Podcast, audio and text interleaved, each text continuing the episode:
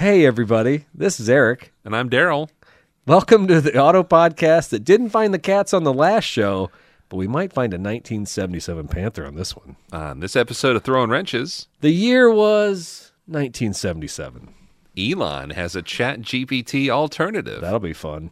and the Caprice outsells the F 150? What? We'll explain.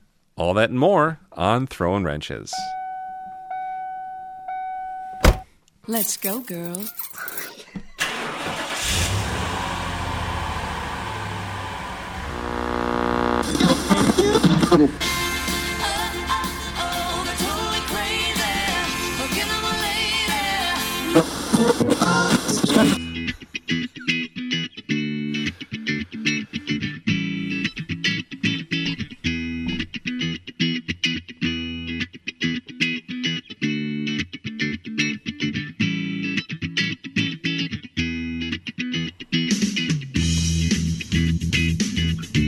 Can't get enough Shania Twain.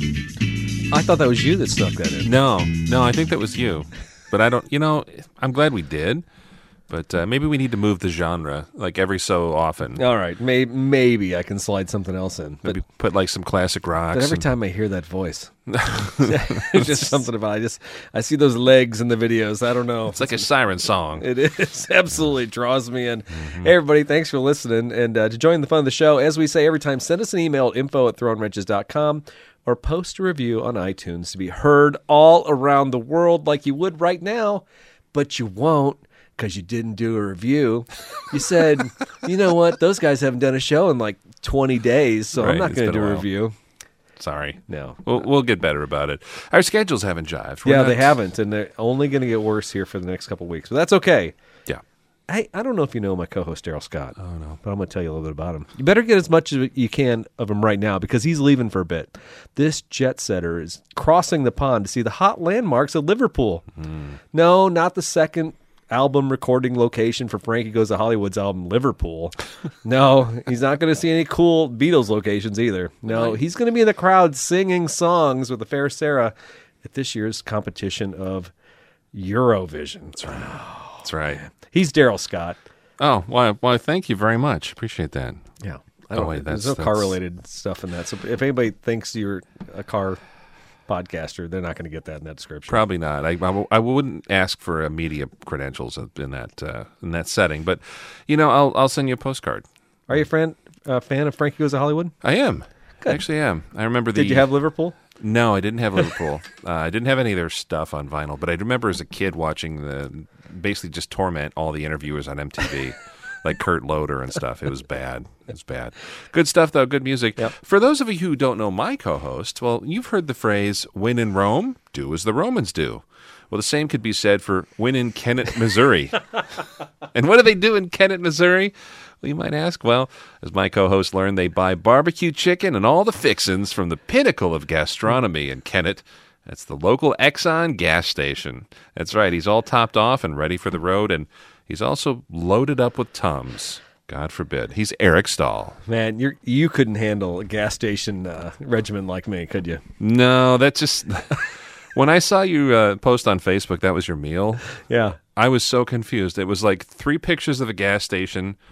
There's like a Baskin Robbins in there too. or Oh, something? there's no Baskin Robbins. It, it did, and what I didn't was- show is like the sheet of plywood like covering the window, and the gal who's uh, checking people out. She Yeah. would sit in her car between customers and like sit on her phone and smoke a cigarette. It was That, great. That tracks. That tracks. You can't for- smoke in the place, but you can smoke in your car right outside the door. My Right? goodness. Yeah. How was that chicken? though? How was the barbecue It was delicious. station? Oh my god, Yeah? the skin was. Oh, I'm telling you what, man. Normally, You should see the look on his face right now. I'm te-. I, I, I, I said in my description, it stared into my soul. it did. It was the best stuff in the world. You know, I thought they just sold like boiled peanuts in a crock pot down south. I They- just feel like Central Illinois is lacking. This is an Yeah. element. Texas has this, uh, and, this Missouri gas station. You know, I, you could go to Eric. You know, look look me up on Facebook. You can read the story. But basically, I was coming back, got lost, and I, I stopped at the first gas station. The pumps didn't work. I was like, I'm out of here. Screw this place. But I'm like, you know what? It's a kinder, gentler Eric. I'm going to go inside and I'm actually going to prepay on the pump or you know whatever's wrong. I go inside. There's like a deli counter they stole from a you know County Market that went out of business 20 years ago, but they got that thing covered up with all kinds of smoked meat, mashed potatoes, and okra. They got hot lamps and stuff. And there's like a line, and this is my key right here. This is how you know you found the right place. There's a line of construction workers in line getting styrofoam containers full of food. Huh. Road crew guys. Yeah. and they're all there. And I'm like, all right, these guys know where to eat. That's a I good I guarantee you, every day they go out someplace. They might even go back there every day for all I know. But they were getting all loaded up, and so I looked at the food. and I'm like, okay, this is great. This the aromas were just blowing my mind. But the the guy goes, you want anything? And I'm like, no, I'm just here to prepay for some gas. So I got twenty five dollars for the Prius. Walked back out to the car, pumped the twenty five bucks, just stared at that door the whole time, like. I'm going back in. I got. I mean, I'm here. I'm in Kennett, Missouri. Am I coming back anytime soon? No. But that chicken leg quarter, sitting right front and center. See, what'd you get? You got you got a I got a quarter. thigh? I got a corner and a kebab. So Okay. quarter, quarter and a kebab. Okay. So it's a, a thigh and a leg attached. Any Smoked. veggies in there? No, no. I Okay. just, All I just, and five bucks. The kebab was just like a, a piece of breast wrapped in bacon that had been smoked. Like easiest thing in the world. I'm like, why don't I do this at home? A little pepper or something in there. Yeah, for five bucks. Man, did you get like? Was they had like fried okra or No, because? I, I was, I just want finger food for the car. You know. okay. And All right. normally, and um, I anyway. Can't go back there stop- tomorrow? I would, I would. I, I'm, I'm actually salivating right now. I'm to the point where I need to get a rag and like wipe my face. So that leads me into my next, my next. Um, um, uh, um, never mind. Uh, Fort's Toyota Pekin. You know what? They probably don't appreciate this sponsorship uh, mention right now, but That's fine. yeah, That's Fort's Toyota actually got a crown in this last week. The Toyota Crown's the new luxury uh, car of the Toyota fleet. Beautiful car, black on black. nice. Toyota Crown is made in Japan. Uh, really, the Crown has been synonymous with luxury with Toyota for years overseas, but it was brought back to Japan in 1973. They haven't brought a Crown into the United States since then. So uh, come out and take a look at it. There's more Crowns coming. I think there's, uh, man, I tell you what, that GR Corolla, that's got to be coming here anytime soon. More Venzas are coming. Lots of great models. I, I had a thought the other day. I think we're on the precipice now of the change. There was a change like in the 90s where we kind of, Calty design team changed the look of Toyotas Sure. you know the Celicas and the Camrys and, and the Supras. It was like a rounded design. I feel like right now, with the trucks and the cars and, and the stuff coming from Japan, we're in that design inflection point again. Okay. Beautiful cars coming. So contact Forts Toyota at www.toyota-pekin.com or you can find them on Facebook, Instagram, the tick of the talk at, at Forts Toyota. They're there. They're omni-channel. Yeah, check them out. They're 15 minutes from anywhere. They're in North Pekin, Illinois. Check them out. Yeah. I also like to say a quick uh, thank you to our other sponsors, our Patreon supporters. Your support helps keep the show going, keeps us motivated, which is definitely important. And uh, we also Do you lack motivation? sometimes. Okay. Sometimes, mostly Saturdays and Sundays. Oh.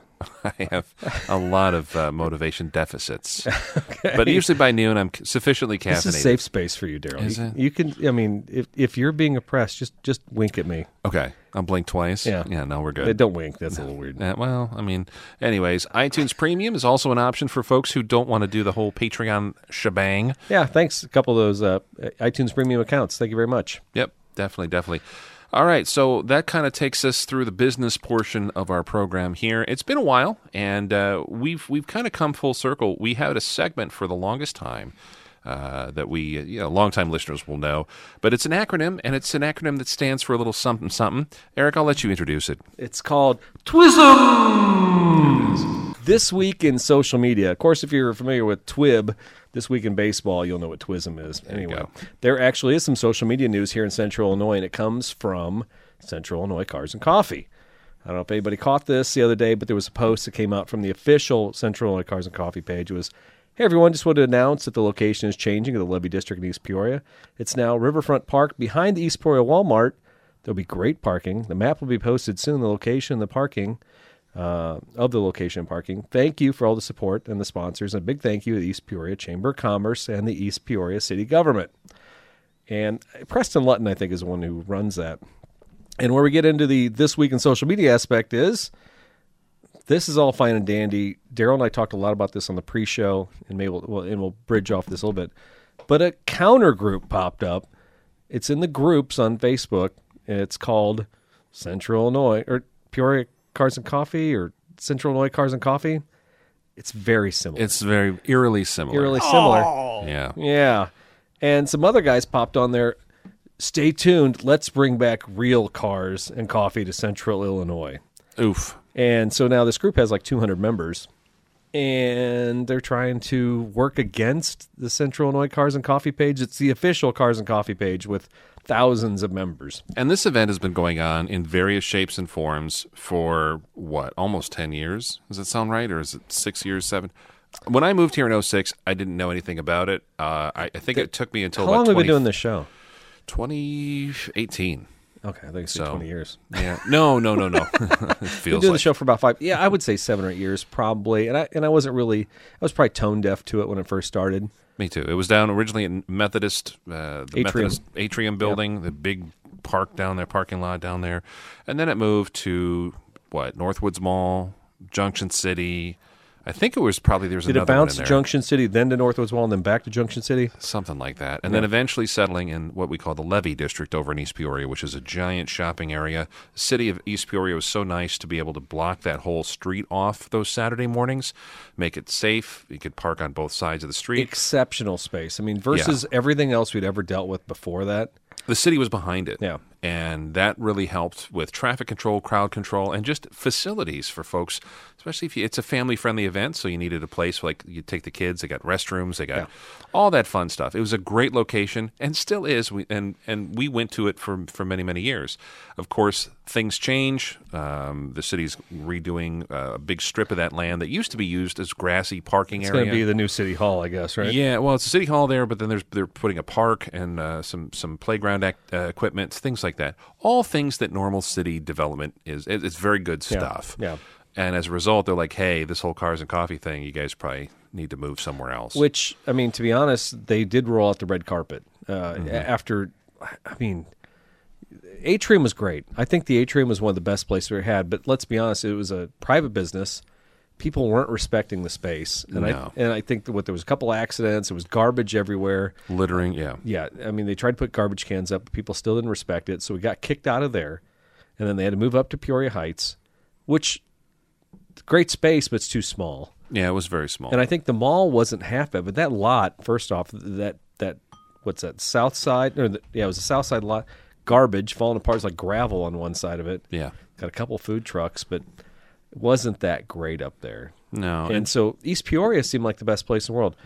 it's been there what about four years now? Yeah, yeah, and I think they've done a great job of let literally letting people do nonsensical things in the grass areas and drive around like idiots around the roundabout. I've seen so much stupid behavior, and then Target and uh, yeah. All the other retailers. the retailers allowed a million cars to sit in their parking lot there, and nobody ever complained. So yeah, yeah, it was it was a great space. Of course, that's changed. Things are moving, and they they decided the new venue is going to be actually right along the riverfront, the, the muddy banks of the Illinois River, uh, uh, right where the city also has like fireworks on the Fourth of July. It's kind of a, I guess you'd call it like a public park, right? Kind of green space. Um, lots of lots of uh, routes in and out, but if you go to social media, there was a lot of pushback on the new location. Anytime there's any change, you're going to get some vocal vocal folks. This went on and on and on of everybody talking about things from goose poop to grass and yeah, you're I'm right. not- I forgot about the goose, goose poop. People are like, I walk down there all the time. There's gonna be goose poop all over the place. yeah, it's not a good place, and that's not what. I, why are we doing that? Can't we go to the uh, place we were at before? Almost as if they weren't paying any attention to the rationale for the change. Yeah, well, the criticism is easy to dish out, you know, if you're not involved with the organization of it. And I, and I'm not going to sit here and pretend like I'm a fan of moving it. I, I would Sure. love to. I would love to keep it where it's at. There's no doubt. But East Peoria's made it pretty clear. Hey, you're you're not going to park in the grass there anymore. We're, we're doing too much stuff there. So let's just move you out of there. And I think there was some pushback from some of the retailers too. Like I remember Xfinity and stuff like that. Like everybody's hanging out our parking spots until noon. We open at 10 a.m. yeah, we got two hours where nobody can access yeah, us. Yeah, yeah. So um, it was inevitable, I think, in some ways. I maybe if there was, first off, I think press. I think anybody who volunteers for these things, they can. It's hard to criticize. Absolutely. Unless you step up and you put yourself in those shoes. I mean, I've served on so many volunteer organizations. You've done the same thing. Uh, you know, we put our heart on our sleeves to do a lot of these events because it's a passion project. Yeah. And then for people to step in behind you and criticize you for the effort you put in, and yet they have no skin in the game, None. it just drives you nuts. Yeah. So it'd be nice if these other people put their money where their mouth is and maybe find another place or maybe talk to the CBSPR and say, hey, let's. But no, that's not how it goes. Now they're trying to say, you know, Logan Steakhouse, and we could go over there. Or, or is it Logan's? Yeah. The Yeah. yeah. Yeah. Or, uh, couple other oh, places. the Pekin Mall. We go down to Pekin Mall, man. That's back, you know. I don't know if anybody's aware of this or not, Forts Toyota is a sponsor of Cars and Coffee. Yeah. We spend money to be sponsored to that event because guess what? It's insured. It's an event that I don't have to worry about if there's an accident or something like that, that it's going to come back on Forts Toyota. It's run well. Yeah. So and if your event you're just going to put together at Pekin Mall is going to have an insurance policy and you're actually going to have some riders, you know, maybe it might be something we look into. But frankly, a couple guys getting together, you know, hanging out at, and doing donuts at the Pekin Walmart, which has happened in the past, slamming into the lights out there Yeah. with no insurance policy. Yeah, no thanks. No, I, I fear there's a right way and a wrong way to go about it. If it's something that genuinely everybody is like, "Hey, this isn't working," I think that that'll be reflected in the attendance, right? You know, if it's Maybe. something that genuinely like, "Hey, we don't want to go here," um, okay, cool. I mean, there's a, there's there's ways to to go about that, but just to just to just outright slam people and use social media to drag the people who are spending time, money, and effort uh, to put on a good time in a family friendly event. So easy. It's so easy for people to do that Yeah. these days. What's that line from the the West Wing or no? What's that movie with? Uh, West Wing. I can't quote West Wing like you, Daryl. no, I, I can't either. But uh, no, it's the American President. It's another Aaron Sorkin Okay. thing where it's like, is the view good for the cheap Kevin seats, AJ, or whatever? But, but it is true. Like if you if you're just showing up every Mm-hmm. so often, you're a casual participant. Like. Don't take shots. Come come at them with solutions. Yeah. you know, if you've got the better idea or a better venue, or you know somebody at City Hall or another venue that would be like, "Hey, welcome. We would welcome this event in our space." Yeah. let's hear it. Otherwise, you know, let's go Saturday morning, get a cup of coffee, walk around, and enjoy the cars. Like that's what we're supposed to be doing. And frankly, I mean, okay, I'm I'm gonna play devil's advocate here. I mean, Yeah. I- I- of course, where I work as a sponsor of the event. I mean, what if it turned into an event of three or four hundred cars in a different space? Mm-hmm. I mean, am I gonna be disappointed that I don't have like a whole another grass field somewhere else of guys who showed up at nine a.m. You know, yeah, so it is what it is. I think there's a bit of an ebb and flow. I think there's a, a bit of a um, a movement. There's always been a movement in this event. This event we've watched it hop around. For you and I doing the show Right. over five years, we've watched it move to four different places. right, right. And things change. Things over time evolve and change. But we, you know, you also have heard us talk about other communities that have had a decent cars and coffee that shrank and shrank and eventually folded because people started. Kind of pulling some of this. I don't like this venue. I don't like this. I don't like the coffee at the food truck. Yeah. Okay. And dude. then what's going to happen is be like, remember the good old days? Wouldn't you bring back? well, what was the slogan of the first? I mean, cars and coffees make the car scene great again. yeah.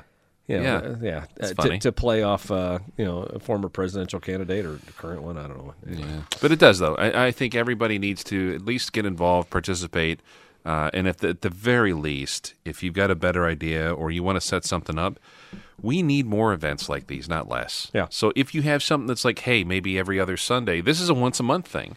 That means there's other opportunities throughout the months. So the the meet at the strip or whatever. Yeah, that's going in- on after Cars and Coffee. I think that sounds great. You know, I, I I'd like to make it up there to that. Yeah. Now that I know you won't be in town, I don't know if I want to go. I know, Yeah. not this Thank- one, but Thanks. I'll Maybe- be in another one. Anyway. perhaps. anyway, so that's perhaps, perhaps. that was this week in social media, otherwise known as. You put it in post. Anyway, all right. Uh, oh, it says here, thanks for reviewing, but uh, I guess we should skip past it. Nobody re- laid a review down, Daryl. Did I mention that? Wah. Yeah, yeah, you might have said Okay. that once or twice or twelve times. All right. So the next section of the show is where Daryl and I talk about the cars that are in our garage or any projects we got going on. Uh, we call that projects for anybody who's not keeping track. Apropos, apropos. All right. There you go. It's been a couple weeks since Daryl and I talked about the projects going on. I had bought some fuel strap. We talked about this when the Regan show. I, I was riding around one fuel tank strap on my 1997 Tacoma, and then uh, had a nice ratchet strap holding the rest of it together. Classy. Works, works, held it together. Mint. But, But um, I I went to work and I had uh, my parts guys look it up. Toyota does not make factory straps for that anymore. So got on the old eBay and uh, ordered some for. I put in my 1997 4x4, you know, whatever. And guess what? They're the wrong effing straps. Are you serious? No, they're wrong. They're for a 2.4 liter, not a 2.7 liter. But it said it fit my truck, but they don't. So, Ah. so I spent 40 bucks on some straps that don't fit. In the meantime, now because we disconnected the front strap, I now have two ratchet straps holding the tank on the, on the truck. Did it disintegrate when they took it Oh off? yeah, just It just just vaporized. powder, Yeah, yeah. yeah. Um, That's a bummer. yeah, so Napa can get some by Wednesday, which I guess they should have been here today. Oh no, tomorrow they'll be here tomorrow. Um, so hopefully I have some tank straps on because I need a truck. I have no truck.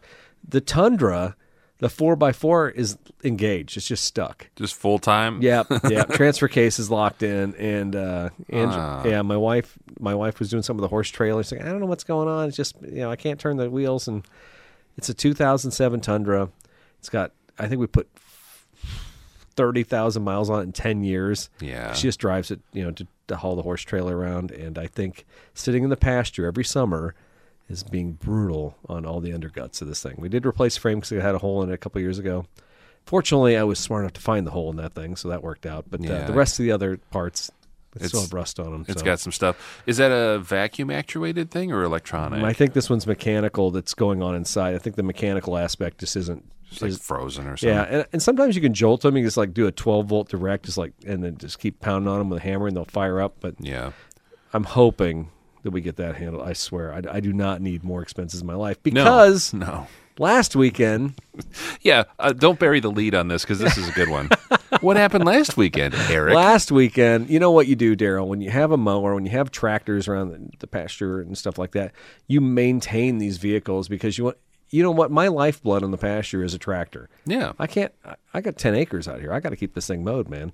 Yeah. You don't have enough goats. You need no more goats. No, so I ran to, to Farm and Fleet, got the Kohler uh, tune-up pack. Comes with a spark plug, an air filter, oil filter, and two quarts of oil. Do it every year. Same Yeah. thing. It's easy, and it even comes with a new fuel filter.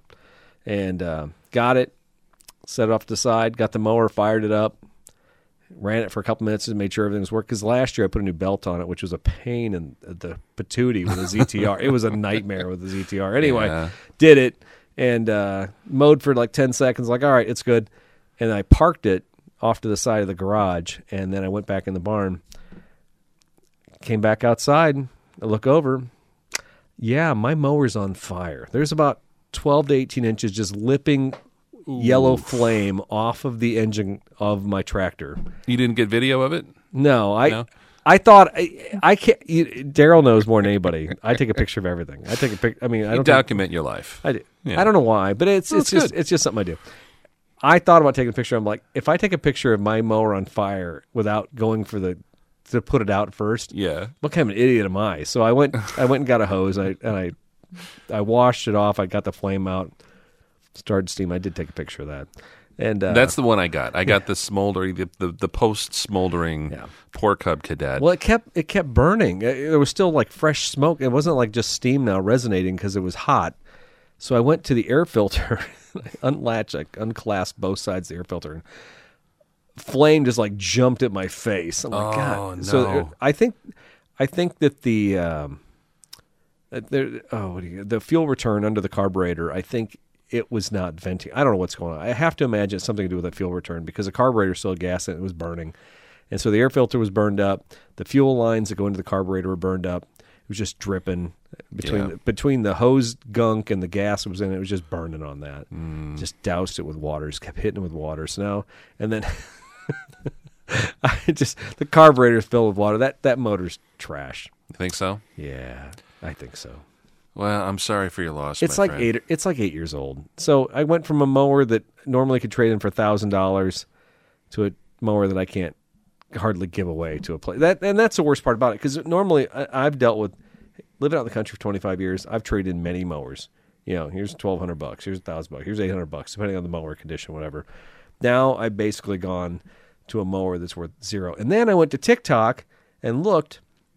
These mowers go on fire all the time. These Kohler motors. Yeah. I think after so many years, they're like cracked return lines or something on them. or some sort of plastic composite part that breaks or something. Garbage, just rubber hoses, I think is what it is. And um, Because usually, I mean, your stuff it sounded like went up pretty quick. Oh, yeah. And the pictures you showed, like a lot of stuff was just straight up melted. Yeah. In short time. yeah, So that, you know, that kind of leans itself towards a, a, some sort of fuel leak or something. yeah. Oh, it was totally. It was yeah, because it was it was totally just gas fire. Yeah. Yeah, it's unfortunate. Oh, I'm yeah. glad you weren't hurt, and I'm glad the whole like barn didn't burn down. Well, yeah, and, and so some of the videos I saw, I think somebody was suing Kohler for you know their mower burning down their house, you know. And I called my my local mower guys like, oh, I've never really seen that, and I'm like, you know what? That's kind of stuff I might say at the dealership if somebody called me with something weird. I I would, you know, Yeah. because you, don't want to get customers in a panic if they know something you know is going on or something like that. right, or like use your own words against you, like, well, you told me Yeah, that yeah. you had three others that Yeah, burned down. yeah, exactly. Oh yeah, see that all the time. You know, I would never say that either, but I was just like, You're next flash, fast forward. You're in an episode of Matlock. You're in a stand. Your Honor, I'd like to bring my witness, Mr. Eric Stahl. Yeah, you said to, my, to my client you see this all the time. Can you explain why you said that? No, I never said that. Well, I've got the answering machine message tape right here with your own words. The audio tape from the recorder. I've seen three just like this. dun, dun, dun, dun, dun, dun. We just did an episode of I think we did. I think we, uh, yeah, No, dude. So, so what's next? I mean, you got a mower that's junk. yeah. and It's- Jake sells mowers, so of course I got to look at Jake. What you know, I, Yeah. I have to. I have to represent for the local guy. So if you ever need a mower, call German Bliss. If you if you buy something from German Bliss, tell Jake you heard it here on the show, so that way he'll stop guilting me. That'd be perfect. That That would happens be the next- awesome. If that could happen in the next two days. That'd be even better. But uh, no, I want to buy. I, you know what? What's up? I looked at I looked at used. I'm like, I'll get a beater, but you know what? Somebody's selling a mower. If I'm selling a riding mower for a thousand dollars, Mm-hmm. like a ZTR, Yeah. what's wrong with that thing? I mean, I the only reason I'm going to sell a ZTR is if it's beat to living hell. So I need the perfect situation. I need like the the grandpa that, that You need an that- estate that sale. gently passed. Yes, Yeah. and, and it has one with 30 hours in the garage. That's what I need to be doing. I, maybe I should be perusing the estate sales, but the problem is, I have one week of growth since Easter in my yard. Yeah, but it doesn't look that. On the way in, I'm like, I thought you cut it a week ago or so. No. because we've had all that rain. Stuff started growing here in Central Illinois. I wouldn't worry about it too much. Can't you just do like the au naturel and pretend it's like a hippie commune? I like And- that. I like Yeah. that idea a lot. Yeah, just don't like. Just say it's a it's a, a pollinator habitat.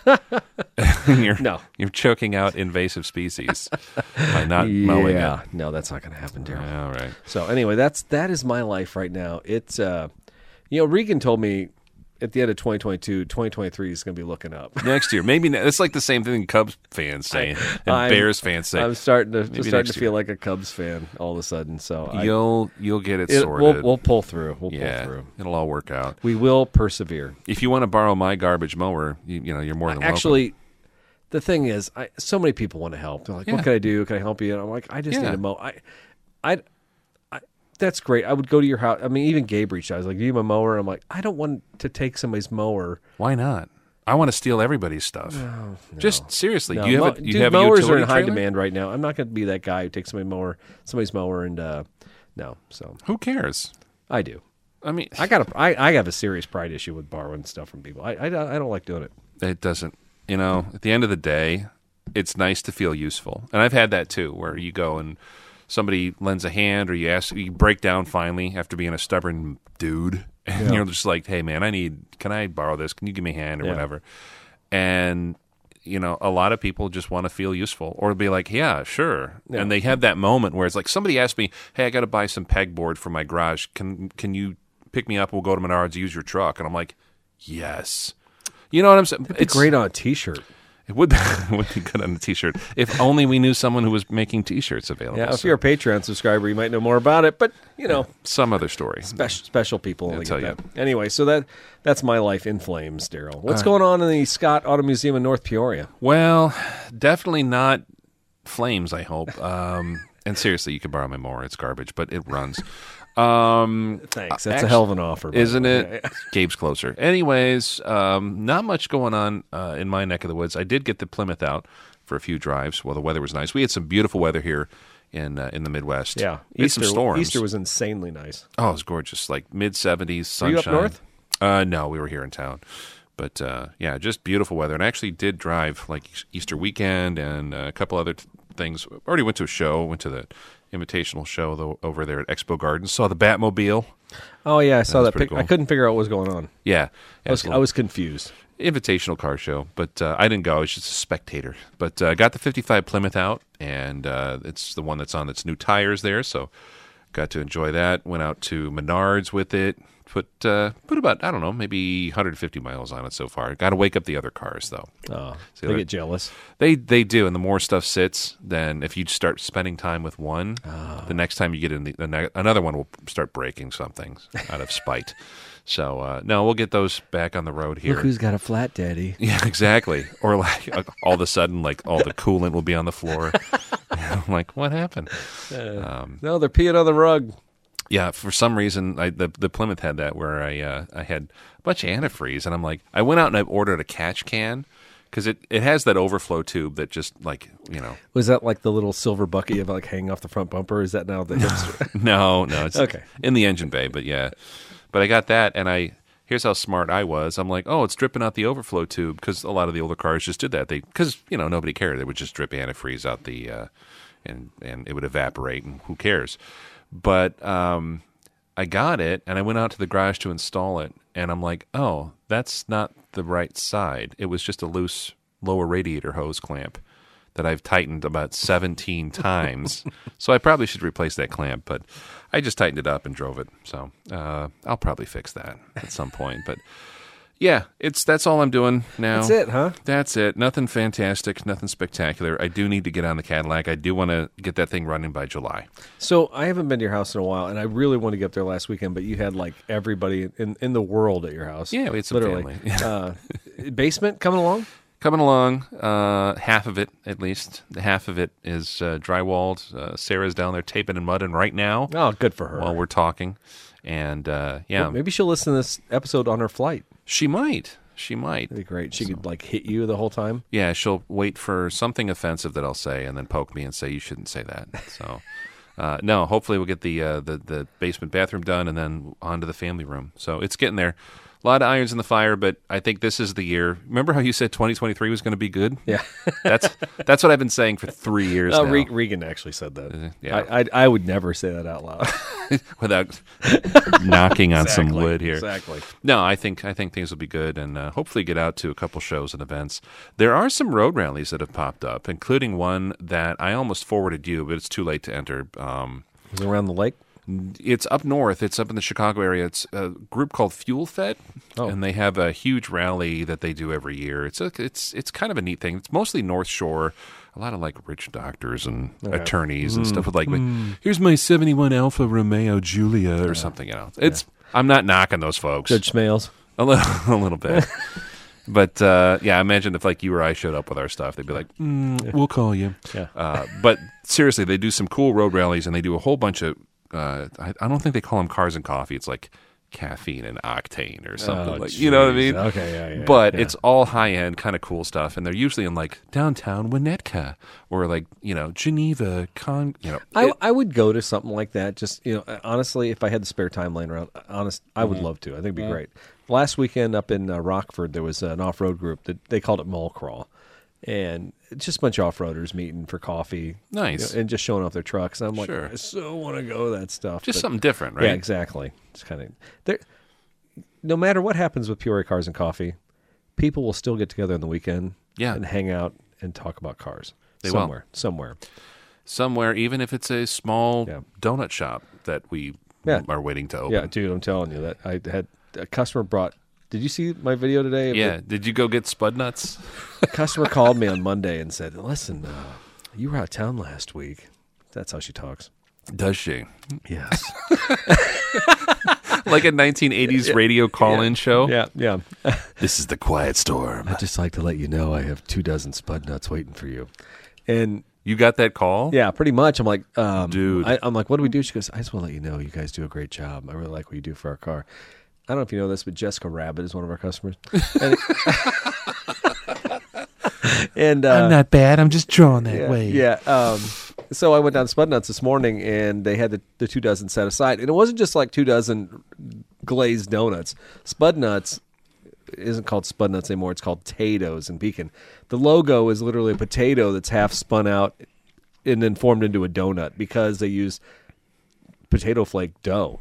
Yeah, potato wheat- flour. Wheat, yeah. Yeah. Wheat. I guess not wheat, it's potato flour. Anyway. Something. It's amazing. They're Oh, donuts. They are amazing donuts. I carried those donuts out of the store, and I swear to God, I might have got a cramp. There was 15 pounds of donuts in these two boxes. I carried them into the shop, and we didn't even. When you show up with two boxes of donuts into a shop with salesmen and technicians, mm-hmm. and they can't even get through the two boxes in one day, that tells you everything you need to know about these donuts. They're monsters. They will kill you. They will literally, like a python, stretch around you and choke you out. They are tremendous. we first moved here, I drove out there because everybody raved about them. And living in Peoria, we didn't get them. So I'm like, I'll get up early. The, I, I went there three times with Sarah before we got there early enough before they sold out. Mm-hmm. And we finally got them, and I got a couple coffee rolls. And same thing. I took a picture. I took a picture of one of them held up to my head. And I Eric can vouch for me. I have a giant that's head. A, that's a big head. giant head. This thing was almost as big as my entire face, and I was the happiest and fullest I've ever been after eating one of those pastries. If they Absolutely only had a little parking lot around that place, I, I, I mean, here- Yeah. And my beef always was, and I, and I used to yell at Chris Ruby about this. You know, when we moved to the Cars and Coffee down to East Peoria, there's no coffee. He's like, well, there's there's uh, Chick Fil A. I don't know if Panera was there when they started. I don't know if they were either. McDonald's, because I wouldn't have complained so hard about with Panera. It's it's a decent option. I like it. Yeah, Uh, yeah. They get a little crowded, they get a little backed up, but whatever. But uh, but Chick Chick Fil A was not a worthy. I don't go to Chick Fil A for coffee. I'm sorry. no, no. Yeah, but donuts and coffee at a location near where we have like a car show. How man, awesome would that be? I'd be amazing. Oh, is Carl's Bakery over there open on Saturdays or no? Well, it's in East Peoria, but I'm not sure. There's nothing really around that one. No, I'm just thinking like, They should start a booth. You know what? yeah, I mean, ultimately, sometimes you're like, is it worth the effort? You know, Carl's or Tato's could make a, a, a bunch of money, but is it worth getting up extra early, making an extra thousand donuts? I don't know. There's people that smuggle Krispy Kremes in across county lines because we lost our Krispy Kreme. Yeah. and they bring them in from Bloomington and set a stand Are they up. really? I mean, okay, a, a, just a little. This is sorry. This is donut. This talk is donut Yeah.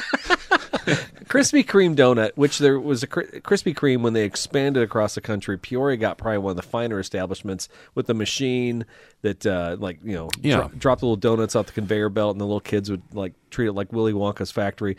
It was cool, but then once they got sucked back down into reality, when their stock price dropped like a rock, we lost the donut shop in Peoria, and there's one in Bloomington. So Yeah. they're okay. They're good little donuts. They're nice when they're warm. I, I hate when I get them frozen for a fundraiser. Like, Garbage. yeah, it's just like it's just like the same thing. No, it's not. No, and the same thing is true with the little the sliders from White Castle. I did try the frozen ones, But if I'm in, if I was in New York City and that was the only White Castle I could get, I'd be like, okay. Uh, yeah, But the onions aren't the same. I got to have those onions. yeah, onions. yeah, I get you. Give me a grater and some onions. On. What we need to, I I think we're saying one consistent thing, one voice is that we need more donut shops in this country. Yeah, yeah. to make Americans fatter again. Yeah. is what I'm saying. Oh, I- I we don't tell- have enough pre-diabetes. Eric. I, I We- felt uncomfortable with the Tato eight. I, I literally, I did you took, I took my one or two? One. I took one cinnamon roll and I started working at eight a.m. It was literally noon before I was done with it, and I was proud of myself for that. 'cause Really? it- back in my prime, Yeah. I would have polished off two of those suckers by noon. Just, just gobble, just shoving it in. Did you need cutlery? I used my pocket knife. Did you? I did. Yeah, I did. Wait, you've reached that age? You're like my dad, where he's like uses the pocket knife to cut up your sandwich or your potatoes. Okay, that's not a that's not a knife. That's a knife. that's he just pulled out like my a bear, Bowie my bear, knife. my Bear Grylls knife. Yeah, that's- from Menards for ten dollars. But anyway, Is it a Grieber or Ger- Gar- Gar- Gerber? Gerber, yeah, it's a Gerber. It's a ten dollar knife. Garber, Garmin, Gerber. whatever it's called. Yeah, I'll kill you. We're here with Gary Busey. anyway, all right, ready to get on with the show. Anything else to talk about here? yes. Yeah. No, So, donut donut rabbit holes are good. though. First off, folks, if you haven't heard the pre-show, you just might as well sign up for that. Just just get a, get a hold of it for two ninety nine. You get on iTunes. You get access to all the uh, pre-show material. talked a lot about old celebrities. And we talked about a lot about cars and coffee, Yeah. with maybe a little more honest take. Mm-hmm. Yeah. So when I was fantasized, I mean, sorry, when I was planning episode seventy seven, Daryl, Yeah, uh, I was 77. I don't I don't know why. You know, I'm a child of 70. I was born in 71.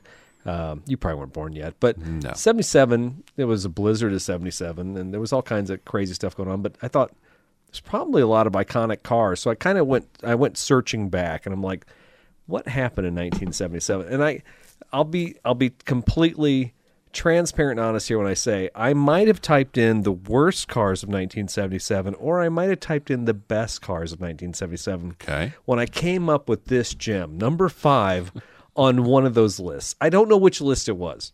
Okay. It could be best or worst, but I found the 1977 Panther 6. I've never heard of this vehicle. And that shocks me. So if you listen to the pre-show, you'll you'll know the 1977. Well, you'll know about the 77 year old celebrities. You know a lot of stuff about 77, but you'll the 1977 Panther 6. I can't believe you don't know about this car. no, and it, it looks like there's an inset picture here of the document that we're following. I'm glad I put the I'm glad I put the picture there so you know what you're looking at. It looks like a cross between a C3 Corvette, a BMW M1, and like somebody's jet ski. I don't know what this thing is. What can you elaborate? Did you do some more research? No, I just uh, I, I I can't. Like I said, I, I don't know. it's got an 8.2 liter twin turbocharged V8. It has 600 horsepower. It's a unique looking little convertible, Daryl. But the thing you didn't note in your description, Uh huh. you didn't notice the fact that it's got four wheels in the front that turn. That's the least weird thing about it. it's, that's the least All right. Well, I think the show the show cover is probably going to include uh, Eric and Daryl driving the Panther Yeah. Six. Anyway, Yeah, great. So what was this thing? Was this like a? It can't be American. It definitely looks European-ish. Yeah, uh, it is European. It was built in Britain, and it's a six wheeler, is what they call this thing.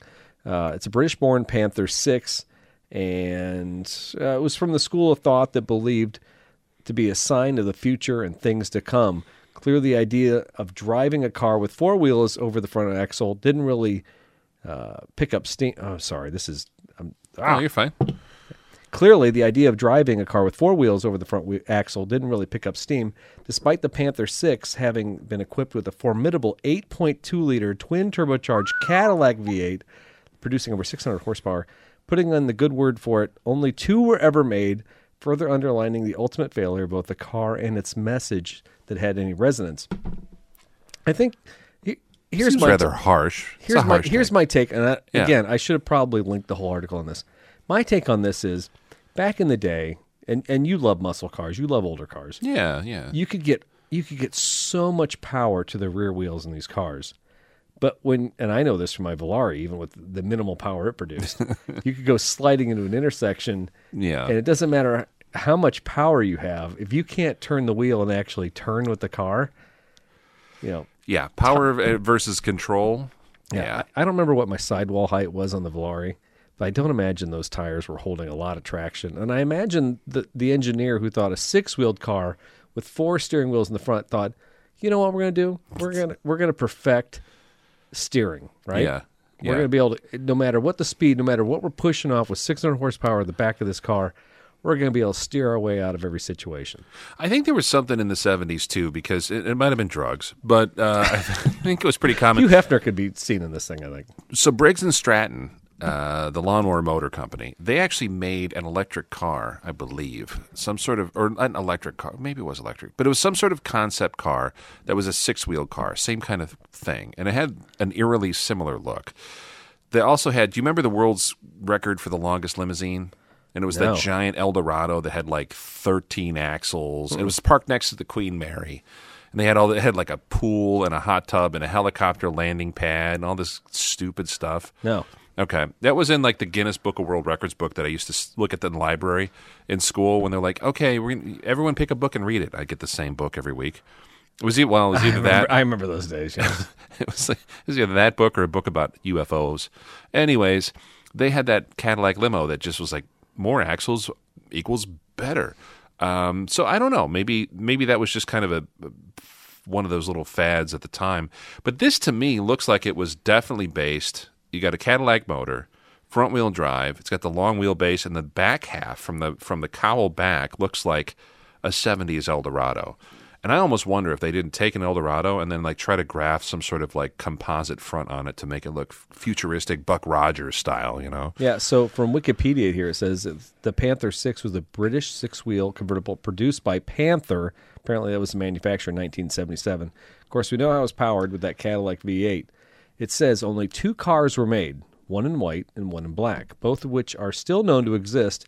One is in Saudi Arabia, of course, and the other was shown in the 2008 NEC Classic Car Show by the Panther Car Club and at the 2015 Concorso di Eleganza Villa d'Este by Albert Fellner.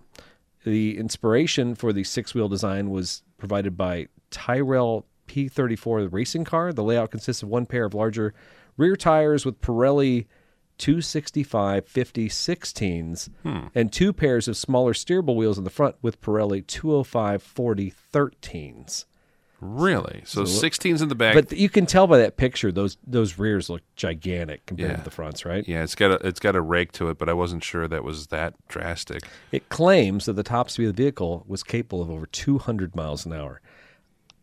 Any see, and this is my problem when you have more rubber on the road. Yeah, huh. More rubber on the road at 200 miles an hour to me just smells of burning disaster, like a burning Right. car fire. I I doubt any one of these would ever get clocked at 200. Like there'd be some test driver like, "Hey, take this thing that some guy made in his barn." Yeah, yeah. With two turbos uh, and, and 70s technology. Neat, neat thing. I never heard anything about this. Um, I don't think I'm going to put a poster of this on my wall next to Farrah Fawcett. So It's- just so or the know, Lamborghini. Uh, Panther Westwinds was a manufacturer of niche sports cars and luxury cars based in Surrey, England, between 1972 and 1990. Interesting. So they're no longer in business. Yeah. Wonder why. I wonder if you can find the Panther Club when you're over in, in the across the pond. I'll I'll look for it. Okay, that'd be great. Yeah, I think- definitely. I think definitely. it'd be awesome. So there's some other headlines that happened in the 1970s, 1977 to be exact. You know, there's a theme going on here. There- Sorry. Yeah, there's a nice, nice late '70s theme, and uh, Eric was so kind to put this picture, a nice inset picture of the newly downsized full-size B-body Chevrolet Impala that was a brand new uh, body style that year. The Chevy Impala slash Caprice takes the sales lead for 1977. Americans definitely reacted well to that redesign. Uh, just a year before, that car was, I think, as big as they ever got. They It were- was everywhere though after the redesign. yeah. After that, they they were really the the, the sales leader, and they actually kept that design for the full size B body cars, the Caprices, uh, all the way up until 1991. So lots of staying power, if you will. The Ford F Series was 1977's best selling pickup truck. Not much has changed there. Still a real good seller. After two years of Olds domination, the Chevy Impala Caprice took advantage of the downsizing to become America's best-selling vehicle, a whopping 657,151 sales, or an increase of 45% over the year before. Uh, the number two sales leader in that year, an Oldsmobile Cutlass Supreme. And I, I remember as a kid seeing Cutlasses everywhere. Oh, my mom had a Cutlass. Did she? I, maybe a 75. They were really, really nice They looking were gorgeous cars. Yeah, we. I, I think we wept when that car was traded in for Yeah. like a Malibu Classic in 1981. It was terrible. My dad had a 79 Malibu Classic, and I think he had that two years, and it was like, It was garbage. we're done. Possibly one of Yeah. the worst cars we ever owned. It was like two years old, and the thing burned oil. He's like, nah, we're done. It had a cassette deck, though, so I thought that was pretty cool. Sure. Uh, Ford F Series, as we said, top selling truck. It climbed into the top pole position there and has never looked back since. It held the title of America's best selling truck for 34 consecutive years. That's fantastic. Uh, back to passenger cars, saluting third place was the Ford LTD in 1977. They still looked a little older. They didn't have that, that clean GM lines, uh, and they actually got downsized. The Ford uh, LTD and the 380,000 units on that LTD. yeah, yeah, they were actually uh, Holy smokes, They man. looked so dated. and They were still big. They didn't get downsized for another year, so 79 is when they got theirs. I mean, to think that, I mean, literally 650,000 Caprices were on the road. Yeah. Yeah, in one year. and it got it got bigger and bigger. Chevy Monte Carlo, of course, was down to number 4 in 1977. Three newcomers in the top 10 list. That would be the beautiful oh, Ford Granada. One Do you of my remember the, girlfriends in high school had a Granada. you remember the Granada? yeah, yeah. So they actually Ford marketed that as a Mercedes that you can afford. Are you serious? They compared that. So when the Granada came out, they had all these ads that were like, you could buy a Mercedes like you know 300 SL, Yeah. or you could save 3000 and buy this Granada. And they said every one of those ads, they had like independent journalists and consumer reviews and all, and they're like, the Granada is a much better car. And it's funny because you'll still see those older 70s Mercedes on the road, especially the diesels. They're still running and they still look good. really. And I think I've seen like two Ford Granadas in the last 30 years. Yeah, I will say this: uh, my my ex girlfriend's Granada. I Yeah. think that thing held on for like ten or fifteen years after high school. Yeah. Yeah, it was powder blue. It was that terrible blue color. It's Just like Easter gross. Easter blue, Yeah. robin egg blue. They have like crushed velour seats and stuff. I don't or- remember that. No. If I you it one, might, I think it might have been vinyl or you could get one with a 302. Corinthian leather. Fine, Corinthian. Yeah, you could get one with a 302 in it. They weren't too bad. Yeah, oh, hers wasn't that. I guarantee that. A six cylinder. Um, the other newcomers in 77, the newly redesigned Ford Thunderbird. And uh, those were those Thunderbirds that had that weird roof line with the little tiny window in the middle Yeah. on that B pillar. Yeah, Kind of cool looking. yeah. I, I, I think those are. I mean, those still have a little eyeball today, right? A little bit, Yeah. a little bit. Uh, 325,140, uh, 53 units. And the Buick Century was last. They were carrying up the, the 10th position torch with 279,657 sales. They also, in 77, were still the big bloated one. They got downsized the year later. And you have to think about this. I mean, this is uh, 1977 when Carter's still in office. yeah. When, yeah. when do gas lines start? 78? I thought 70, I thought it was 79. Okay. Uh, was OPEC 2, The- basically. these things are literally dinosaurs just grazing the plains before the Japanese It's true. show up. I mean, I look at these numbers. I'm like, how did they own the market? I mean, the population of the United States, yeah, I, I, I, is it doubled since the 70s? Probably, right? yeah, maybe. And there's just millions of these. I mean, uh, uh, the numbers you just rattled off. There's almost two million cars rolling around here. Yeah. Well, and they were caught. The, the the big three were caught with OPEC one in '73 when a lot of these styles, uh, the the larger cars, pre downsize and downsize for folks who aren't super familiar. I'll just summarize this. Yeah. The '70s cars before OPEC were gigantic, bloated, humongous cars. Uh, to the point where like like an Olds Cutlass would probably be a forty six hundred pound car, an Impala or a Chevy Caprice of that time, pre downsize, you know, seventy two to seventy six, probably a five thousand pound car. And Cadillacs at that time, humongous. Oh, yeah. We're talking like twenty foot long cars. It was almost as if gas was too cheap to even like bother like it didn't matter and then the the oil embargo happened Yeah. and everybody that had something like that had to queue up in gas ration lines and wait and awful right there was nothing they could do and those cars on a good day would get 9 miles per gallon right 12 maybe Maybe, yeah. so what they started doing was, well, hey, we just retooled for this. We're not gonna. We don't know what to do. And it took them four years, basically, for GM. Uh, they kind of were the first to get out ahead of it. They said, okay, all our full size cars, we're basically going to shed weight. We're going to restyle. We're going to make them smaller. We're going to make them more efficient, but still big proportions on the inside. And so everybody started following suit. But by that time, you had a lot of uh, American consumers that were starting to be like, "What's this Honda I keep hearing about? Right. What's this to- Oh, Toyota the- the- Corolla?" all those Corollas look like. I mean, they look like what a quarter the size of these cars. yeah, right? yeah. If you pulled up next to them, um, or like the the Nissan, the Datsun two tens, yeah. those were And, that, and that's what my dad had when I was a kid. He had a little wagon, a Datsun wagon. yeah, Yeah. yeah, That's where that's where it all started because they're like, "Hey, we never got those big behemoths, and you could actually drive around for two weeks." And you know, still, still afford to put food on the table. It was funny. I was uh, watching uh, a Hitchcock movie. It was on Netflix or Amazon the other night. It was called Marnie. Yes. It's got Sean Connery in it. yes, And uh, great film. There's a scene where they pull up a horse trailer behind a car up to the house. Yeah, And my wife goes, I need a car like that. And I'm like, well, that was back when cars were built like trucks. There's a full blown frame underneath that thing, you know. full frame, 400 some cubic inch motor. You could actually tow uh, a, like a houseboat with an Oldsmobile.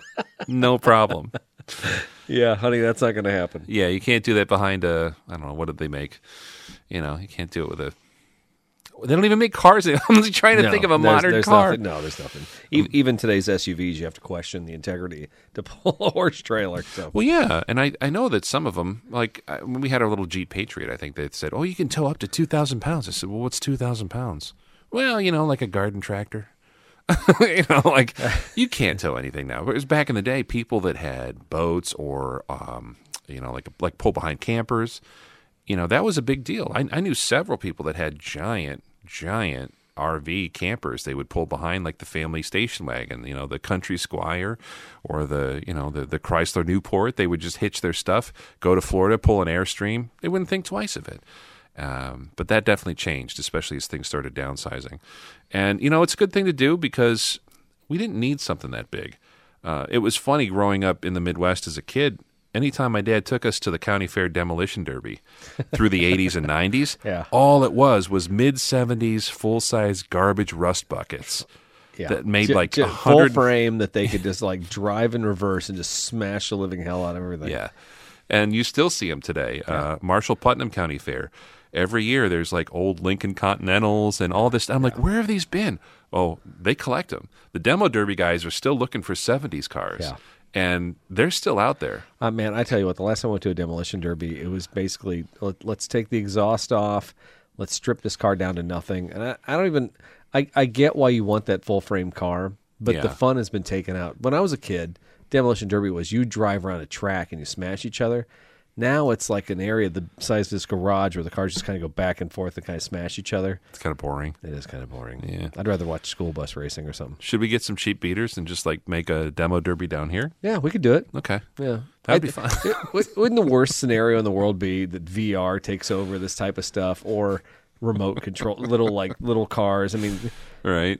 be like, yeah, back in back in the dinosaur days, they used to drive real cars and do stuff like this. Well, what happened if somebody got hurt, Daddy? well, we just didn't talk about it. And we rubbed some dirt on it. Yeah. Actually, that that might be a fun VR game series. Yeah. Just nothing but demo like demolition Yeah. derbies, The fu- figure eight racing. Actually, yeah, our new game, The Future Sucks. Yeah, Yeah. I like it. Available now from Electronic Arts. All right, let's move on to. Oh, hold on, hold Oh, on. I'm gonna bring- get it. bring it. I'm gonna get it. There we go. Is it time for It's time for the news. Everything that's pertinent in the world of automotive news coming at you right now. so professional? is. This show. Yes. All right. So, uh, in world news, this came out from Car and Driver. Porsche is celebrating the annivers- 74th, 75th anniversary of the Porsche 356 with a book. It's the uh, 75th anniversary book that celebrates the sports car's diamond jubilee. I don't. I guess if you're married 75 years, you got to give your wife a diamond. Is that how that works? Yeah, you must have gotten married I won't be like worried about that one. two, but yeah, I guess. Actually, there's some people that celebrate 75 yeah, years. right. You see them, you see pictures of them, and you're like, they look so miserable. Anyway, the Diamond Jubilee, it doesn't shy away from the model's dark wartime past. So- Was ist das? yes. So this isn't the car of the people, but I think was it a sports car of the people. Yeah, same guy, but yeah, Yeah. Anyway, so look out for that one on newsstands. interesting. Yeah. Uh, Ford Motor Company on Tuesday, they previously announced a $1.3 billion transformation of their Oakville assembly plant for electric vehicle manufacturing. It will begin in the second quarter of the next year. It will take about six months to complete. During this time, some 3,000 workers in Ontario, Canada will be furloughed, although the company expects to retain virtually all the employees when the plant comes back online in 2024. That's from Automotive News fun, fun, fun. We don't we try not to to talk too much about EV news, but that's just kind of the we can't we can't avoid it, can we? Yeah, it's pretty much auto news at this point. Yeah. Also, it takes a long time to uh, retrofit a factory, right? To Yeah. uptool and, and change all the, basically change the entire process. Those guys who are getting furloughed would probably love our new VR game. Yeah, they would. that I think we need to get the R and D boys on that one pretty quick. Hey, I've been playing the Future Sucks for the last six months with Daryl and Eric. That's right. In other world news, we actually uh, head across the pond. Uh, this is something that popped into a From the our- mirror. Is Yeah. it this is racy. This is some tabloid stuff here, but it, it, it tracks. Furious drivers resort to stealing traffic cameras ahead of the twelve pound fifty daily charge for the new low emission zone scheme in London. As a lot of folks know, back I believe it was in 2019. Uh, the city of London lo- uh, basically i- installed a, uh, a a radius around there. that Said, hey, if you want to bring a car into the city, then you need to pay an extra fee if it's not a low emission vehicle. So that has actually been expanded, and we'll talk a little bit about this. This is a write up from the mirror. Again, we're tabloid trash. We don't care. uh, Mayor Sadiq Khan's ultra low emission zone scheme is already estimated to have raked in almost 250 million pounds since it was first implemented back in 2019, and more protests have been staged over its expansion. That's a recent thing. Seething Londoners have been reduced to stealing ultra low emission zone cameras and cutting wires as fury mounts over the government's controversial expansion. Major Sadiq Khan, you call him Major because he's actually on the police force. No way. Yeah, he's a- seriously. yeah, he's a, he's a policeman and a Wow. and Okay. a what do you call it? Mayor. Mayor. Mayor, major mayor. Yeah. I don't know. Anyways, facing more backlash over his plan to include all 32 London boroughs in the idea dubbed pure money making scheme by angry, angry I protesters. like the, they use the word scheme over there so much. I love that. scheming, scheming. Uh, he yesterday defended his detested ULEZ project by claiming it will give men higher sperm counts because of the reduction in air pollution. There's a benefit nobody needed. Yes, because overpopulation was another concern somebody else complained about. Right. From August 29th, the enlargement will become rolled out, meaning an estimated Sperm enlargement? Yes, uh, seven hundred thousand more car owners must pay an additional twelve fifty pound sterling daily charge to travel around the capital city. Cameras are reported to have been ripped off of their bases and damaged, with claims that some of the registration detection devices have had their wires cut. City Hall said in a statement that as of March twenty first, twenty twenty three, there had been thirty one instances of vandalism or theft to those cameras within the expansion zone. So. Uh, within the expansion zone, there's been 12 instances of vandalism or theft. So currently, if you drive something into the city, and I think I saw this on Clarkson's farm too, where he Yeah. sent. Remember, he Did said, you watch the last season? Yeah, Okay. loved it. Loved, I loved. The I. I loved it too, and I, I recommend it to everybody. Yeah. especially dealing with local politics. It's crazy. That's what. Yeah, I mean, it's, it starts as you're kind of interested in Clarkson and the personality and whatever, but then it's like it's following somebody trying to just do business within the confines of the law, and over there it just seems extremely difficult. But yeah, I remember he sent his uh, Caleb, his little farmhand, to the city to try to sell mushrooms or something. That's great. Yeah, And he's like, I don't have money to pay for the because it was a little diesel truck that he drove into the city, yeah. trying to sell stuff to to restaurants in London, and you had to pay all this extra money and pay the park and everything. And it just seems like I th- I can see that happening more and more. I think there's other U.S. cities.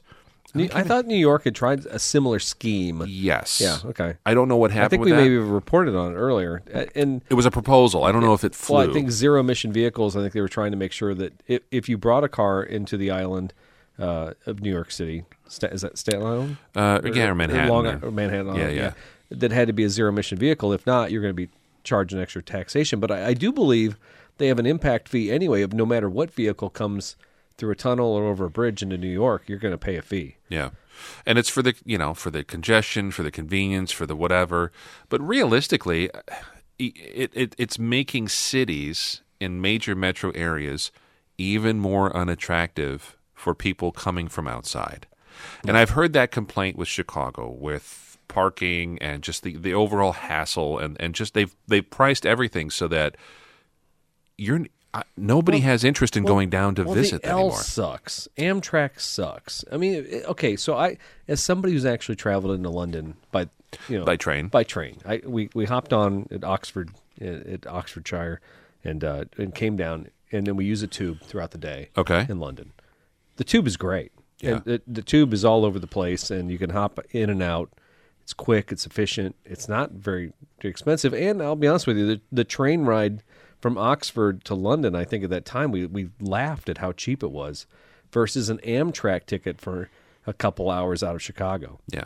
It, it's ridiculous. Yeah. And I haven't taken the Metro in years, years when I lived up there. No, the. L is gross.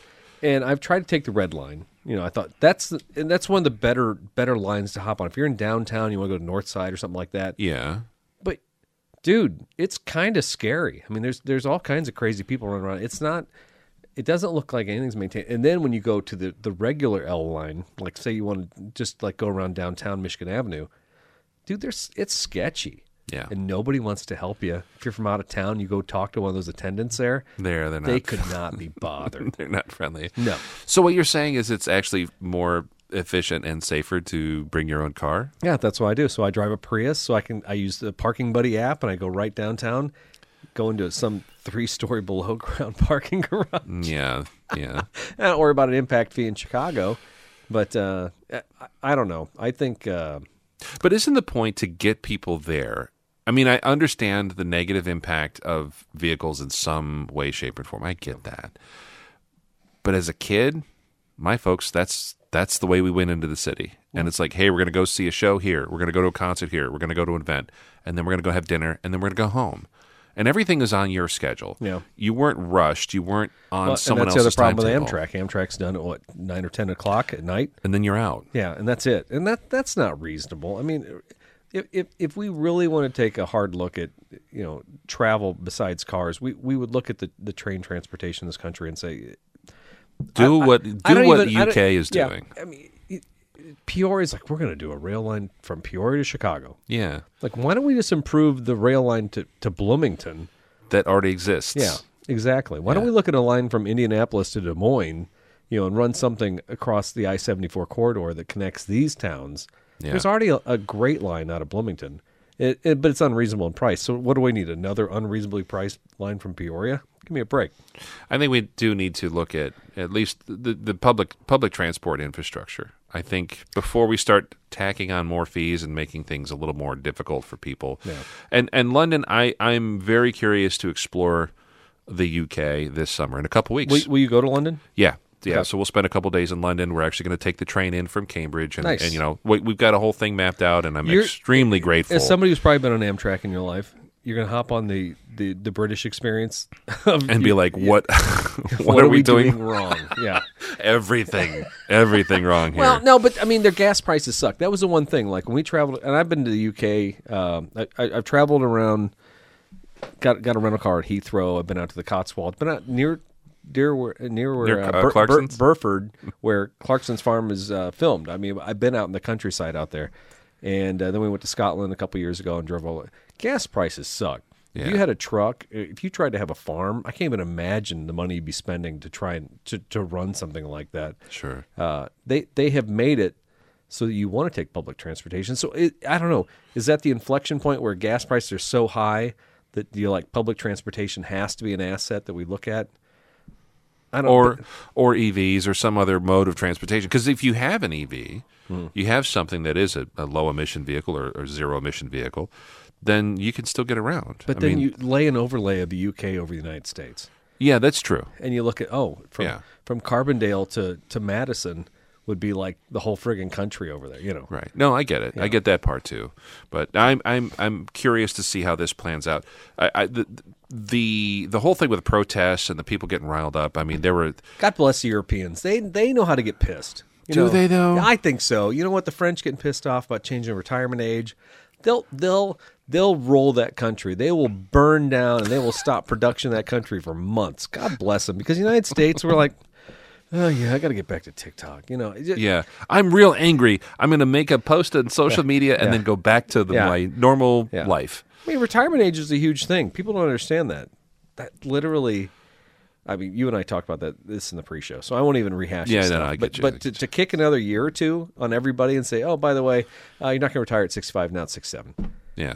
Uh, and I'm just going to make that law. You know what?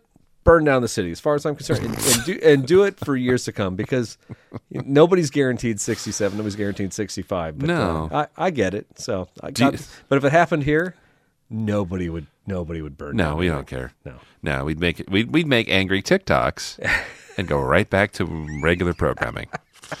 What's on Netflix tonight? Yeah, exactly. Anyways, okay, so that's what's going on in Yeah. the world. What's going on here great stuff there, Daryl. within our shores? Okay, so uh, in national news, this is uh, kind of lame, but I don't know if you know about this about ta- federal tax credits, Daryl. Why leasing an EV might be a smarter choice right now. This comes from source Axios. Not really familiar with those guys. Federal tax credits for electric vehicles purchases are about to disappear for many models under newly released IRS rules. But savvy shoppers, savvy shoppers are finding a workaround by leasing rather than buying a new car. Why it matters President Biden's effort to expand EV adoption through newly revised tax credits is proving to be unworkable for many of today's models, creating confusion and frustration for automakers, dealers, and consumers. You can read more about that when we link it into the uh, the show notes here. We were talking a little bit before the show, though, about how certain vehicles have to qualify for that credit. There's like a quantity of vehicles every manufacturer can sell, and uh, once you, and it breaks down. So like the, the the first round of the vehicles is like seventy five hundred dollar credit, and then the second once they sell so many, then it goes down to thirty seven fifty. But that's kind of a, a screw job on the customers. You know, like say like right now where it's hard to get cars, yeah. and you're like, I'm on a waiting list. And now all of a sudden the federal government's like, oh well, you know, Toyota reached a certain limit on their cars. Now it's down to thirty seven Mm-hmm. You know, just just make it for the, this tax year. You know, if you buy the car in this tax year, especially with production problems, I don't understand how you could you put these limits on the manufacturers. Well, the whole uh, the Inflation Reduction Act is that that's what they're talking about. The uh, the EVs, certain EVs will be qualifying for a tax credit of up to seventy five hundred dollars for new, and it was it four thousand dollars I think for used, um, and that was one of those things. But there were certain qualifiers that the vehicles had to be made. What here in the states? Was that what it was? I think certain. Mm, yeah, well, certain that ones. that's been the whole deal with his uh, EV push, and that was part of uh, Elon's big big problem with Joe Biden too. Yeah. Um, and it's part of uh, overall $394 billion in energy and climate funding in the form of tax credits here in the U.S.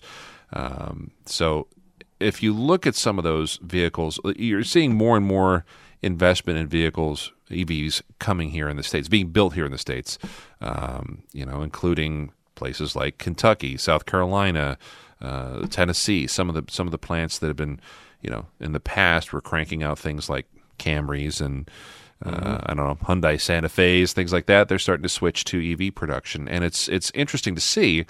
Uh, but the amount of models that are out there that do qualify for that, at least right now, um, you know, there's definitely some out there, but there's, it's not this giant field of thousands of different models to choose from. No.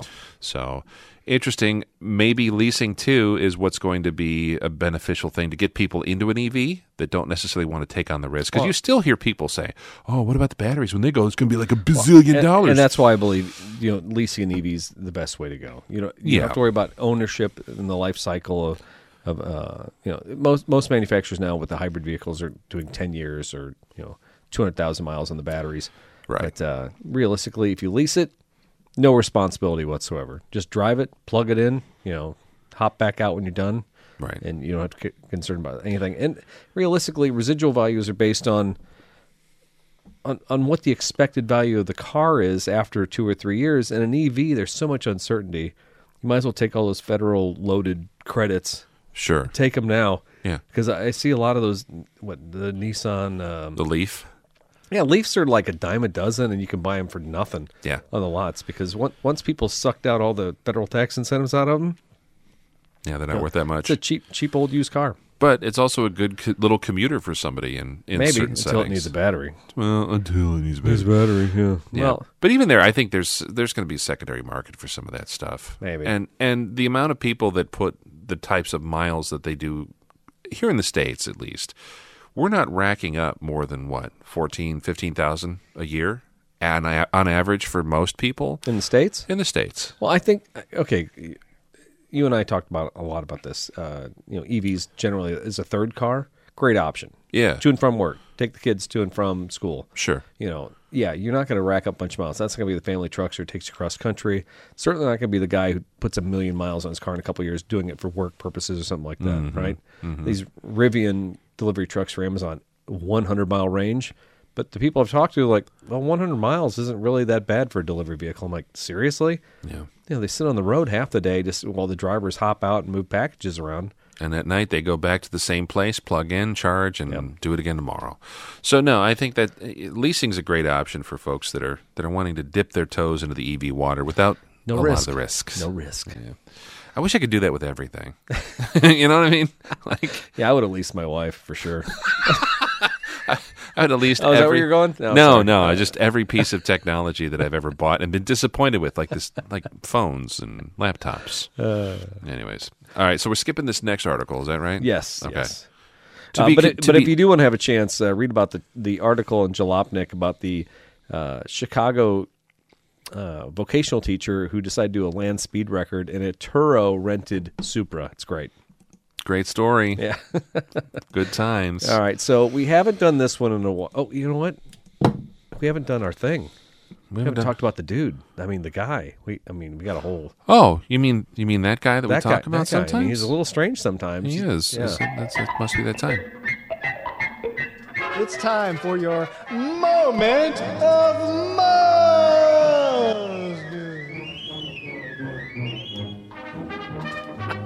Hey, Elon Musk, you know what? This guy, he's a thinker. He's confirmed he's building an AI counter to Chat GPT. He's confident that Truth GPT will restore the trust and safety of AI. That's not truth.com, by the way. Sorry. Is Elon uh, has confirmed he will build an AI model to counter the Chat GPT model AI chatbot backed by Microsoft. He says he'll name it Truth GPT and it'll make its code transparent to offer tech industry an alternative to what has been dubbed closed source code effectively controlled by Microsoft. Yeah. So Mike uh, Musk was a co-founder and financer of ChatGPT, OpenAI, but he reportedly walked away after OpenAI's founders rejected his offer to take over the research company. Musk has since criticized Jet, ChatGPT and accused the OpenAI of training AI to lie.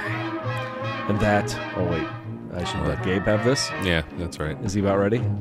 It's got one more little Oh, round here. Anyway, That's uh, well, he interviewed with Tucker Carlson. Uh, Musk he touted his AI alternative as the best path to safety, uh, unlikely to annihilate humans because it would be focused on trying to understand the nature of the universe. Oh. Uh, wh- where's That was your moment of most. There we go. my God? What's wrong with us? Uh, it's all right. It's all right. Well, you never know how long it's going to go. Well, no, I guess I, I, I, I was waiting for Gabe to pop into my headphones at a given moment there. No, well, we'll, we'll have to edit that. So, Truth GPT. I mean, I, I, is there is there something going on there with like Truth Social? Is Truth now like the the buzzword that you know that this is man? Yeah. it's got to be better if it's Truth. I'm telling you the truth now. Anyone who says they're telling you the truth, Probably lying. probably like real people that tell you the truth don't need to say that. they're you're just you trust them. Uh, no, I don't know what's going on with him. I think he needs a brand advocate. I think he needs he needs a little coaching, but he's uncoachable. totally uncoachable. uncoachable. Managed to make it this far. I don't think he's gonna change. But I just don't you just wish you could grab him and be like, hey, can you can you just knock some of this off?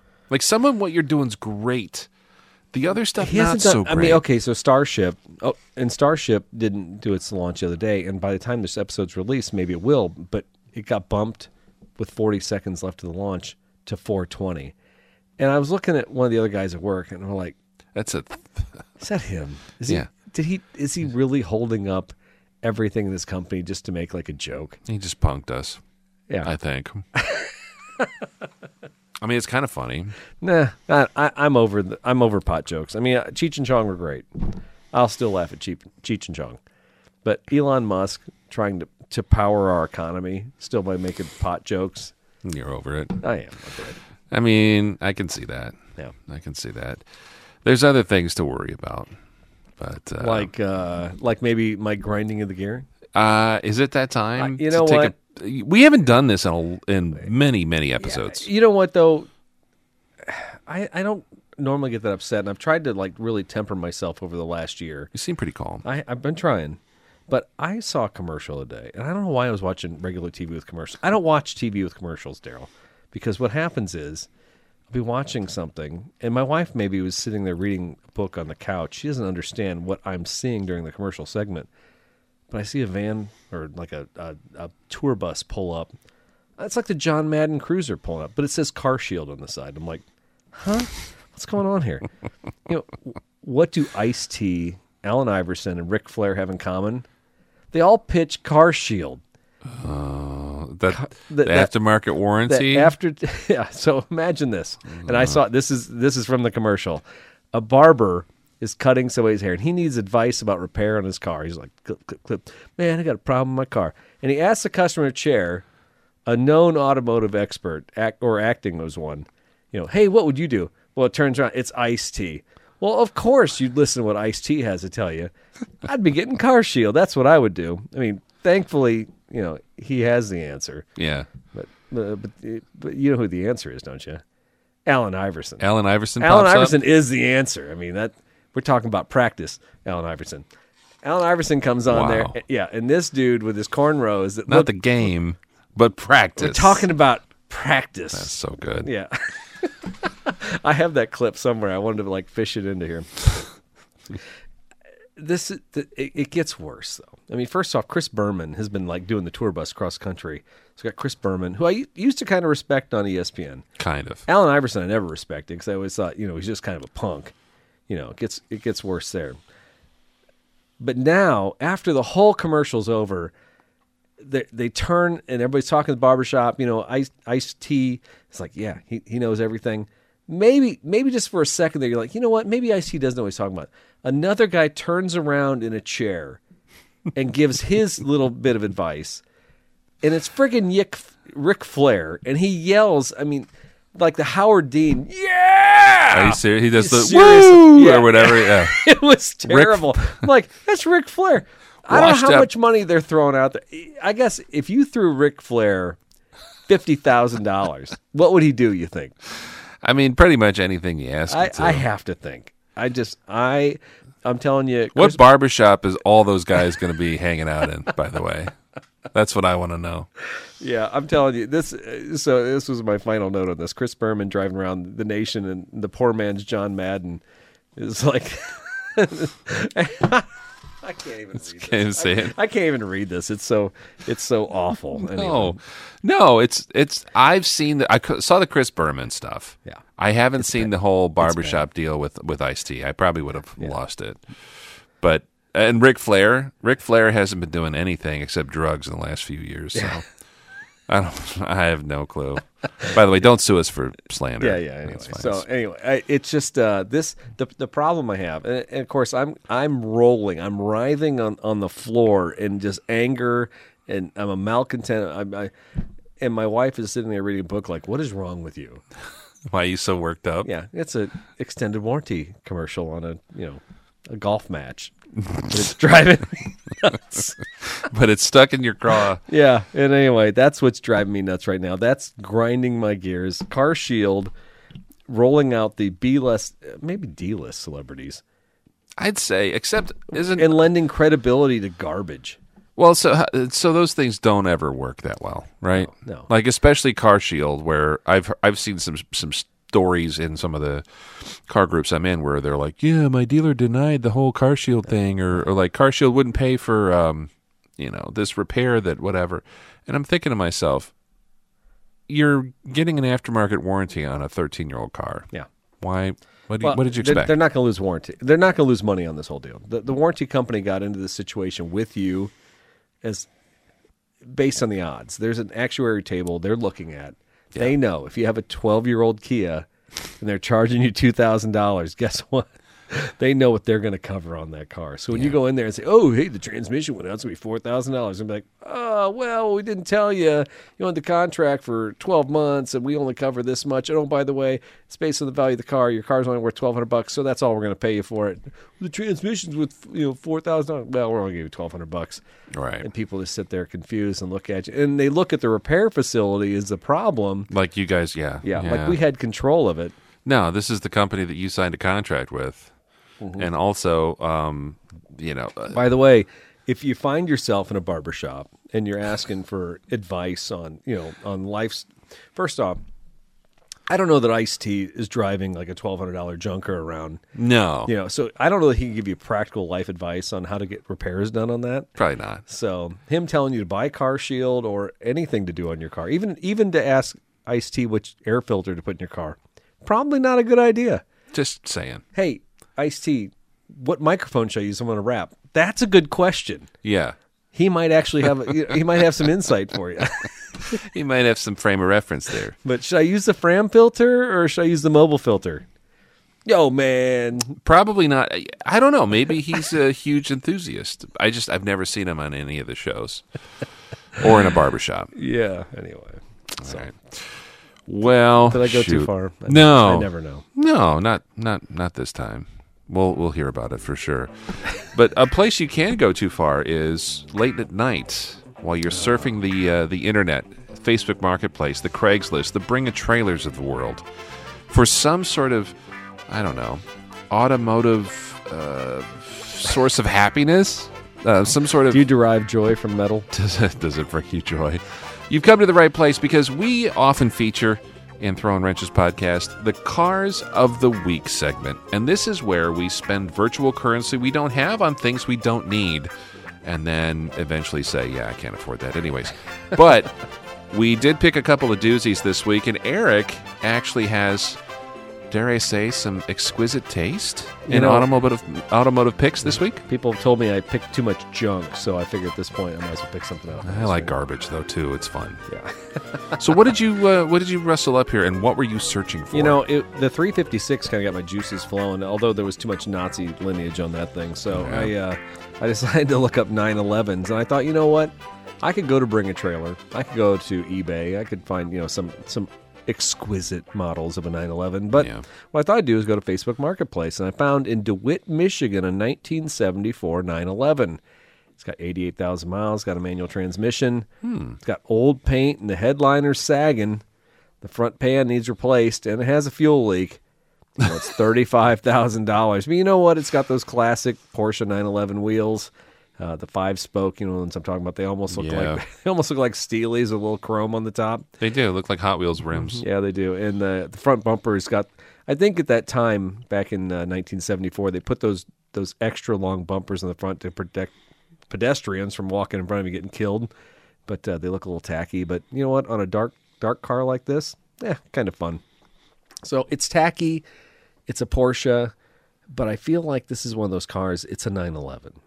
And ultimately, at the end of the day, when you're talking to people, say, I own a 911. Mm-hmm. I don't care what 911 it is.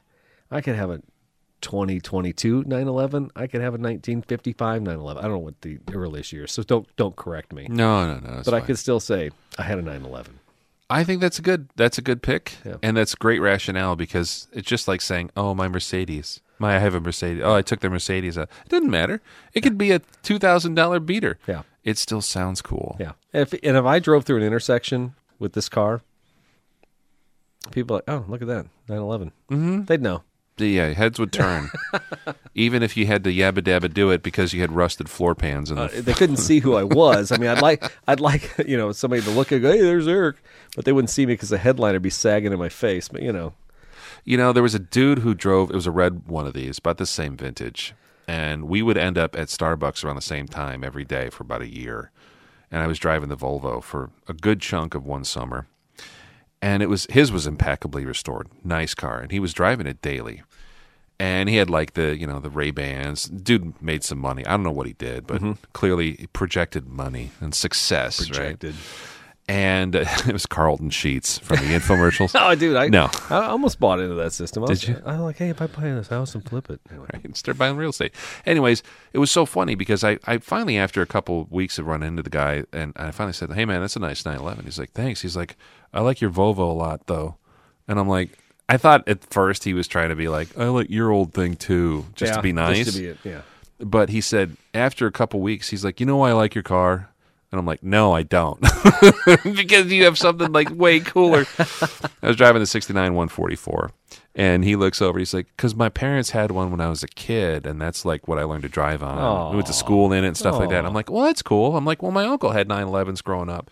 Uh, and then he graduated and got like cooler stuff, and uh, and I just looked at that and I'm like, that's cool. That's that's what I like because everybody has an impression of like the Porsche owner, Yeah. right? You know, it's like, oh well, they're they're, you know, they don't want, they're not going to talk to the commoners. Yeah. And I'll tell you what, between him and a couple, there's two or three other Porsche owners, uh, 911 owners that I know locally.